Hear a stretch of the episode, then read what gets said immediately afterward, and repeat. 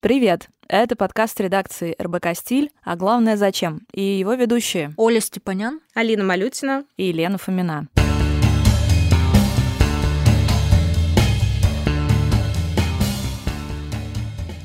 Работая с новостями и трендами, мы часто задаемся вопросом, а главное, зачем? Зачем люди покупают уродливую обувь? Рэперы открывают рестораны, к приквелам выпускаются сиквелы и так далее. Вместе мы хотим, наконец, ответить на эти вопросы и разобраться в сути вещей. В этом выпуске мы обсуждаем, как ностальгия по 80-м и 90-м захватила мир, и как долго это будет продолжаться. Перед новогодними каникулами и во время каникул телезрители, пользователи соцсетей наслаждался ну, скетчами, роликами, целыми передачами, снятыми в стилистике 80-х. Вот эта современная ностальгия, в кавычках, такой оксюморон, который выдала наша с вами зумерская эпоха, и нам приходится с ним жить, э, с этим оксюмороном. К сожалению или к счастью. Ну, я, кстати, не согласна с тем, что зритель наслаждался новогодними э, шоу и всякими голубыми огоньками, потому что по живучести этот формат может посоперничать разве что с Елизаветой II. Я родилась, он был, я 25-й год живу, до сих пор одни и те же люди на одних и тех же каналах поют одни и те же песни. Но а, в эту новогоднюю ночь Первый канал выдал сразу два шоу а-ля «Голубой огонек», «Новогодний маскарад», в котором зачем-то они надели маски на Э, людей типа Стаса Михайлова, как будто никто не узнает Стаса Михайлова по э, шелковистой рубахе. И туда, к моему удивлению, интегрировался крупный онлайн-кинотеатр. А после новогоднего маскарада вышла новогодняя ночь на первом, которая вообще это какая-то рекурсия в рекурсии, рекурсия X10, потому что они напичкали эту новогоднюю ночь новогодними ночами десятилетней давности. О боже, серьезно? Да. И самое современное, что там было, это Лариса Гузеева, образца 21 года, и Дмитрий Нагиев, и все. И еще здравствующая, простите, пожалуйста, Жанна Фриски между ними там пела. Ну почему? Некоторыми передачами, как мне кажется, действительно наслаждались, особенно теми, которые сняты как вариация голубого огонька. Например, пару лет назад вышел вечерний Ургант, только он назывался Голубой Ургант. Это вот не то, что вы подумали, а это просто вариация как раз на голубой огонек. А, и он был сделан с отсылкой к оригинальному формату, только взяли наших звезд, которые перепели хиты 80-х и 90-х. Там Дорн, Монеточка и прочие все известные имена, которые вот в последние пять лет обсуждаются. Все это сопровождалось шутками-прибаутками, и мне понравилось, моим родителям понравилось, и, в принципе, очень многим моим знакомым, и там какое-то тоже рекордное количество просмотров на Ютубе было. А моим, кстати, не очень понравилось. Они не поняли, почему э, какой-то рыжий молодой чувак читает монолог Михаила Задорнова, а какой-то мелкий чувак читает монолог а, Яна Орлазорова. Мелкий чувак это кто? Это Илья Соболев. А зато, зато в этом году команда вечернего Урганта выдала э, поистине что-то невероятное. Шоу Чао Венти Венти. 2020, собственно. Да, стилизованная под э, фестиваль в Сан-Ремо и вообще под старые музыкальные шоу итальянские. И, во-первых, огромный отклик положительный оно получило в Италии. А в Ютубе можете загуглить кучу обзоров итальянцев. Во-вторых, я никогда не думала, что песня Клавы Коки «Краш» может звучать не стыдно, и от нее могут уши в трубочку не заворачиваться.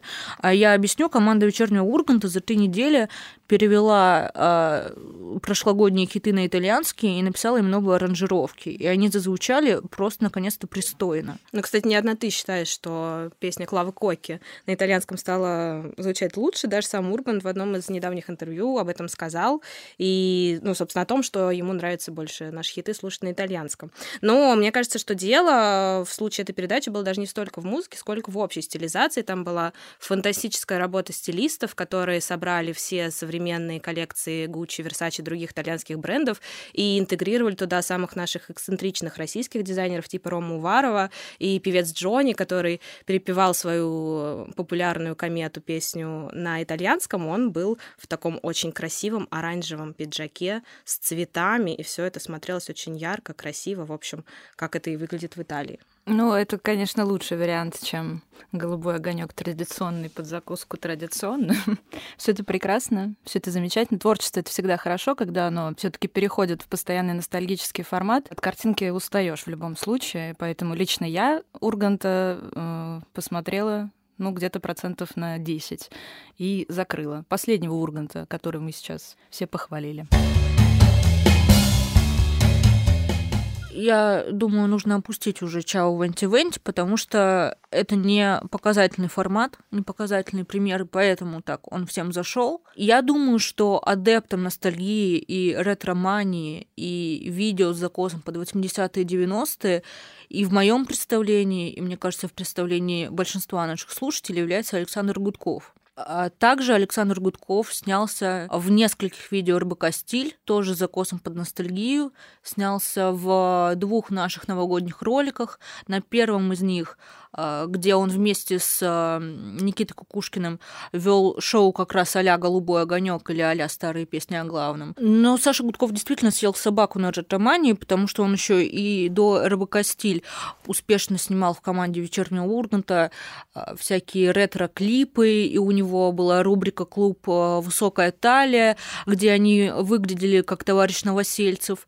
Ургант, значит, Гудков и Лазарев, они там натягивали все штаны по горло, и что что-то там нелепо пели и танцевали. И также он снимал в рамках музыкальной студии Александра Гудкова какой-то ретро-клип, где он, по-моему, переодевался женщину. Так же, как и у нас видео, когда он танцевал в Пушкинском музее. Но смотрите, в какой-то момент, то есть не Гудков начал эксплуатировать эту стилистику, а медиа стали эксплуатировать Гудкова с, с багажом вот этих вот костюмов в стиле 80-х, танцев странных и прическами пышными.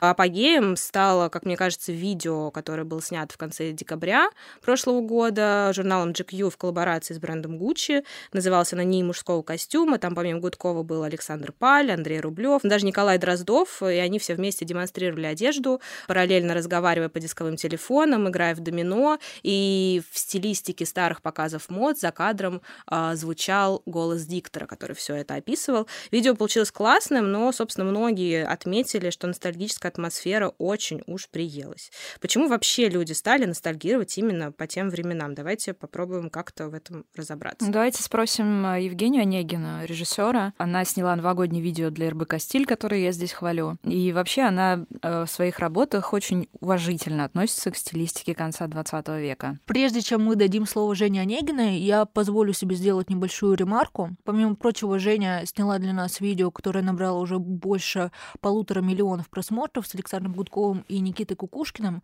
в образах ведущих голубого огонька или песни на главном. И стоит заметить, что ностальгический формат и эстетика 70-х, 80-х не было самоцелью. Цель была просто собрать артистов, сделавших что-то крутое и выпустивших хиты в 2018 году, собрать их всех вместе и стилизовать как-то классно в едином порыве, собственно, все эти хиты. Женя просто пересмотрела многие-многие новогодние шоу 70-х, 80-х, 60-х, загорелась идеей снять видео на телевизионные камеры на БТКамы, облазила пол Москвы в поисках этих камер, нашла какие-то ламповые камеры 70-х годов, и вот так это все получилось и вылилось в некий тренд, который дальше подхватили другие наши коллеги и артисты, и музыканты. Для этого, на самом деле, этот формат новогоднего голубого огонька, который был, наверное, самым таким ярким из тех видосов, которые мы делали, э, он существует, и он супер знаком, это какая-то традиция э, так проводить Новый год, телевизор всегда включен, и много... То есть, мне кажется, телек — это как раз такая история про объединение людей, которые работают в разных жанрах, и digital это подхватывает. То есть это какие-то летающие в воздухе образы. То есть идея, которая исходит от редакции, которую я с энтузиазмом очень приняла, была сделать новогодний огонек. А это на самом деле миллион разных возможностей визуально, как это воплотить. Как по мне, ностальгическое настроение во многом идет с модного подиума. Я как редактор моды не могу об этом не сказать. И, собственно, есть вообще мнение, что последнее оригинальное десятилетие в моде — это нулевые. Там были бархатные костюмы, э, бандажные платья, всякое эксцентричное, красивое и так далее. Но, собственно, в 2010-м все это оригинальное закончилось, и там стали перерабатывать то, что уже было создано ранее. То есть никаких идей новых у дизайнеров не было. Поэтому в дизайнерских коллекциях все чаще стали появляться интерпретации одежды 70-х, 80-х, 90-х годов, собственно, те вещи, которые мы сегодня видим в этих клипах. Но наш эксперт Женя Онегина, кстати, считает иначе. Ну, вообще, в целом, мнение, что сейчас, не знаю, мы переживаем или 90-е, 2000-е, это какие-то последние оригинальные мысли и в моде, не знаю, в видео и так далее. Мне кажется, что оно обусловлено скорее тем, как мы сейчас потребляем информацию. У меня ощущение, что это не значит, что не происходит ничего нового. Это, мне кажется, просто момент того, что в медиа очень сложно говорить о чем-то новом. Мне кажется, в мире, где мы сейчас живем, и все исчисляется успех просмотрами и то есть узнаваемость это, наверное, самый такой продаваемый элемент. Говорить о чем-то новом и показывать что-то, что неизвестно, выбрать для медиа да, какое-то новое лицо и рассказать о чем-то совсем как бы о чем никто не слышал, это такая неблагодарная очень штука, в которой ты ничего с этого не получаешь. Ну, знаете, в музыке тоже все меньше оригинального, хотя даже это меньше иногда превращается в больше оригинального. Если брать то, что знают все, для примера, это кумиры миллениалов Дуалипа, хотя она, наверное, кумир зумеров уже, и Майли Сайрус. Вот там уже точно действительно миллениалы. Сайрус э, в 20-м выпустила альбом с треками в стиле 90-х, очень развязанных, с ее таким крепким голосом пугачевским. А албанская наша поп-звезда Великобритании, Дуалипа, по-моему, лучшую пластинку года выдала. Ну, это, конечно, качественное, крутое, достойное всех Грэмми, я считаю. Ну, это не все, конечно, примеры. А, у нас у русских э, музыкантов э, предостаточно, особенно у молодых, у новых имен, тоже ностальгических э, в творчестве. Почему я так говорю? Потому что есть, например, замечательная группа «Дайте танк». В одной из песенок он так и поет там, вокалист «Эй, подожди, куда ты, молодость моя». И у него вообще все творчество пронизано ностальгией по детству, детству, которое мы прожили в 90-х, вот мы 30-летние. И ты, когда его слушаешь, ты думаешь, о да, это тот самый сугроб, который я выкопал для себя, сделал из него крепость и тусовался там весь день, пока у меня э, штаны не промерзли по самые кости мои. Кайф, невероятно круто. Мне кажется, что мы с тобой, как 25-6-летние, наше детство прошло с телефоном, раскладушкой в руке, когда мы включали какие-то мелодии и вот так вот руку подносили, чтобы звучало погромче, и чтобы слышали эту потрясающую музыку не только мы. Миди-формат. Да, да, особенно если это полифония была вообще надо, чтобы вся школа слышала. Э, на российской эстраде действительно ретроман на ретромане. Например, «Монеточка», которая 99-го года рождения. В прошлом году она выдала альбом «21 год на эстраде».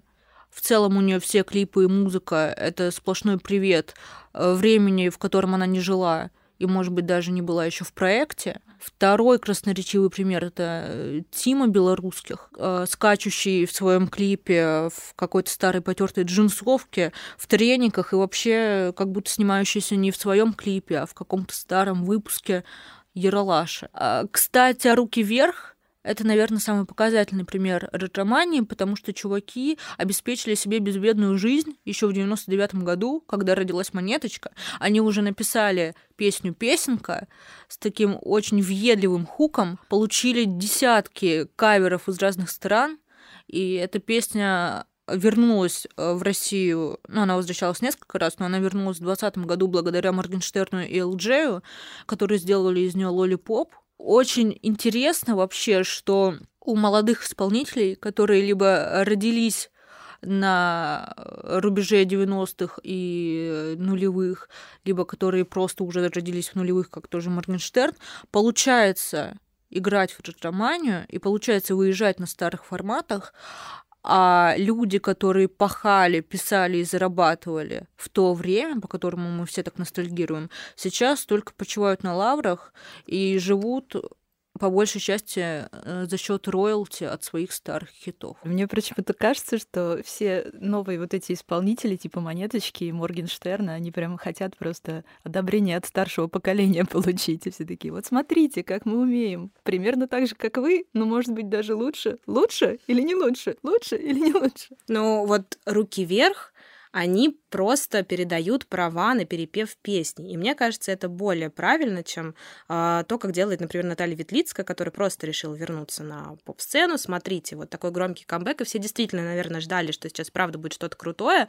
но камбэка не случилось, потому что она просто попыталась спеть те же самые песни, если я не ошибаюсь, и ее команда не сказала ей, слушай, давай вот возьмем твои 80-е, переложим их в новое какое-то звучание и сделаем круто. Да, кстати, так же делает Кайли Миноук, о которой, с которой Ветлицкую, по-моему, всегда сравнивали все таблоиды российские. Ну, миловидная внешность у девочек, конечно. Но, по-моему, они вообще не похожи. И я, кстати, из тех людей, кто ждал камбэк Ветлицкой, да. Но ну, вот, да, то есть ей, наверное, команда ее должна была сказать, давай там не сконцентрируемся не на твоих розовых волосах, типа ты такая современная, радикальная, Да-да. и вот это и будет твой такой прыжок в новую реальность. А именно с точки зрения творчества переложить это на нашу, ну, на, на современный звук. Смысл в том, что у звезд прошлого камбэкнуться не получается, и хайпить на, на ностальгии тоже. А у современных звезд, которые в 80-е годы, в 90-е в лучшем случае были детьми, все вполне очень даже здорово. Ну да, логично, что у певицы Луны получается стать Натальей Ветлицкой, а у Ветлицкой не получается стать певицей Луной. Вообще, я, конечно, идеалист и такой максималист, и периодически впадаю в гнев и гневное состояние, да, э, когда вижу что-то ностальгическое снова. Какой-нибудь ролик. Я сразу думаю, ах, лицемеры, если вы хотите так поностальгировать, посмотрите вот выпуск Ильи Варламова про бараки в Хабаровске. Вот там действительно люди прошлым живут, а не вы со своим дождиком на стене. А, мне иногда кажется, что развлекательные видео такого характера — это насмешка над реальностью и над прошлым, и над историей, еще токсичная такая насмешка. Вы же там не жили, ребят. Это фантазия. Поэтому, чтобы вспомнить детство, лучше посмотреть какой-нибудь древний выпуск Яралаша. На самом деле, наши новогодние ролики РБК стиля в основном смотрят зрители от 25 до 44 лет. И, скорее всего, просто статистика YouTube это не показывает, э, которые живут в Москве и в Петербурге. Ностальгия свойственна людям, которые из прошлого выбрались и которые могут себе позволить купить гаджеты, высокотехнологичную одежду, которые этим интересуются, у которых есть на это время и которым не до их житейских каких-то проблем. Для них прошлое — это, собственно, Нарния, сказка, в которой котором можно поиграть, развлечься, посмотреть, а вот что там было. Ну, то есть уход от реальности. Блин, ты вспомнила про Нарнию, а я вспомнила про свою юность. Там волшебного шкафа не было, зато были толкинисты-ролевики. Какое-то время я тусовалась, значит, в этой всей группе интересных ребят, э, и они занимались реконструкцией, собственно, мифологии вот тех странных историй, которые были написаны великим писателем Толкином. Сейчас, собственно, та же самая реконструкция происходит на эстраде, в кино и в медиаформатах, но только реквизит другой, то есть без мечей и э, щитов. Или там, не знаю, произведение «Дивный новый мир». Можно тоже провести аналогию, потому что мы все в какой-то степени жители, так сказать, будущего, возвращаемся в дикие земли за впечатлениями от местной аутентичной жизни. Если брать аутентичность, идентичность, то лучше, наверное, посмотреть на ролик про кибердеревню, который тоже вышел в декабре 2020 года. Там ностальгия чистейшая, и она как раз-таки не мифологичная, потому что ее можно соотнести с тем, что есть сейчас. Это старые колхозы, ржавые тракторы, покосившиеся сараи, там немытый мужик в ватнике, любовь и голуби сплошные. Все это прекрасно, по-моему, и тоска там русская, светлая, и все объединяется иронично с современностью, и даже песни у них про коптеры, которые сизые, которые полетели, тоже великолепная. А, ну, я подумала, что прикольно, что ты вспомнила про ролевиков. А, я училась на журфаке, и там была отдельная когорта людей, занимающихся ролевыми играми. И я просто себе представила, что если в 2017 году они себя воображали героями Толкина, и там переодевались в каких-то ведьм, русалок и еще непонятно в кого, то сейчас они могут приходить как раз э, героями клуба «Высокая талия», какими-то сотрудниками департамента легенькой промышленности, какими-то героями рязановских фильмов. Это же очень прекрасно. Вообще, откуда пришла эта ностальгия по 80-м, 90-м, и почему она от нас никак не отцепится, или мы от нее никак не отцепимся. В конце 20 века люди жили будущим, много мечтали, выдумывали Э, каково им будет жить с новыми технологиями, что, что им принесет новое тысячелетие, что они изобретут, куда они полетят и так далее. А сейчас, в 2021 году, кажется, что все уже придумано, все уже изобретено до нас или за нас. Мечтать особо не о чем. В настоящем жить не очень хочется, потому что оно какое-то пугающее. И русские люди просто помнят, что вот 20 лет назад у нас президент был другой, и вообще там как-то было потеплее, повкуснее, поэтому давайте мы все дружненько вернемся туда. То есть кризис идей, по-моему, э, пришел из-за того, что нам просто не хочется, не хочется в будущее. Все, о чем мы сегодня говорим, британский музыкальный критик Саймон Рейнольдс описывает как ретромания. То есть у всего этого есть определенный термин. И он считает, что ретромания, она способствует регрессу вообще всей индустрии музыкальной, модной, кино и так далее. Пока молодые люди, которые вот, которых мы сегодня называем миллениалами, то есть мы там зумеры и так далее, они не станут думать о будущем, ничего хорошего в индустриях не произойдет. О том же говорит э, наш российский музыкальный журналист, музыкант, журналист Иван Белецкий. Зачитаю прекрасную цитату, потому что она правда достойна внимания и, собственно, описывает то, о чем мы сегодня все говорим. Пока не произойдет кардинальной смены нынешнего культурного и экономического состояния, ностальгия в культуре будет играть одну из главных ролей, хотя бы потому, что она хорошо встраивается встраивается в экономическую модель, условно говоря, современной западной культуры, ее удобно продавать. Но, тем не менее, вопрос о будущем таким образом оказался убранным из поп-культуры. По сути, оно стало сводиться к разным вариантам ретро-футуризма. Пока этот вопрос, будущего, утопии, как угодно, не вернется в повестку, мы так и будем пережевывать одно и то же. А как вы считаете, вообще сколько можно выезжать на этой золотой корове ретомании? Иначе говоря, зачем ностальгия в 2021 году? Ну, не знаю. Может быть, это форма осмысления реальности. Э, в конце концов, никому нет вреда от того, что каждый месяц получаем клипы, песни, фильмы, связанные с прошлым. Вот скоро выходит Том и Джерри в кино и прочее, прочее. А, недавно вышло «Чудо-женщина» 84. Это самый, конечно, провальный способ поностальгировать по 84 году. Но все равно они, получается, вплели это все в феминистскую повестку. Да, учитывая, что в 84 году феминизм в Штатах был ну, ниже плинтуса, если честно. Ну, то есть женщина, в них только просыпалось э, желание поработать самостоятельно, но возможности они этой тупо не имели. Вот. И тут появляется чудо-женщина, которая может все, ну, как-то это цинично немножко. Мне кажется, лучше всего тренд и ностальгию объяснил Николай Дроздов, то есть человек, который непосредственно жил в 80-х. Он давал интервью Ирине Шихман, а, на который пришел в сером костюме Гуччи, сказал, что ему этот костюм подарил бренд, сам он его себе не покупал, и отметил, что он ему очень нравится, и именно тем, то есть не тем, что на нем изображены пчелки, которые тоже отсылают к его основной деятельности, а тем, что этот костюм напоминает ему те модели, которые он покупает на рынке в Коньково за 3-4 тысячи рублей. Ну да, это круто. На самом деле наш любимый телеведущий подтвердил, что мода на ностальгию и ретроманию — это машина времени в молодость. Вот мне интересно, будем ли мы когда-нибудь кататься на ней? Не сейчас, а там через 10 лет. Будем ли мы скучать по вот этим временам? Или, может быть, это ностальгия и ретромания, которая сейчас есть, отнимет у нас будущую ностальгию? Мне кажется, мы все равно так или иначе будем проситься посидеть хотя бы на заднем сидении этой машины, потому что Николай Дроздов сказал, кстати, очень правильную, очень верную вещь, что мода на ностальгию она не столько из-за времени или из-за стиля, она из-за эмоций. Женя Онегина тоже отчасти с этим согласна. Она рассказала нам про съемки другого видео, тоже для РБК «Стиль», которое называется «Не говори мне ничего», и оно выдержано в стилистике телевизионных программ нулевых. И вот по мнению Жени, эффект получился совершенно не такой, на который она рассчитывала. Очень сложно всегда воспроизводить реальность и настоящее. Мы сами не знаем, в каком времени мы живем. Это кажется очень индивидуальным опытом.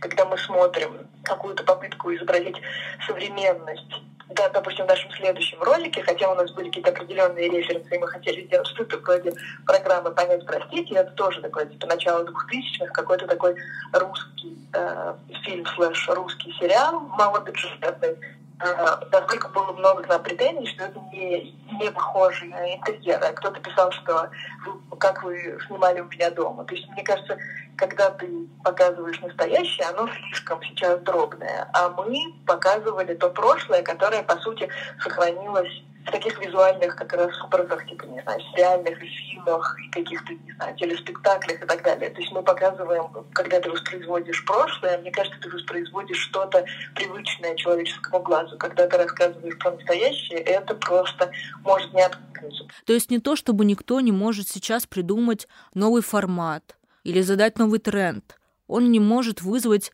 те эмоции, эмоции той силы, какой они были в 80-х и 90-х, особенно для людей, которые непосредственно жили и росли в эти времена. Ну, к тому же колонизация Марса откладывается на пять лет. Каждые пять лет Луна у нас тоже никак не колонизируется. Мы просто живем в ожидании будущего, в ожидании какого-то действительно прорыва, а, будь он технический. Кстати, если бы он был технический, то все бы поменялось моментально и в культуре.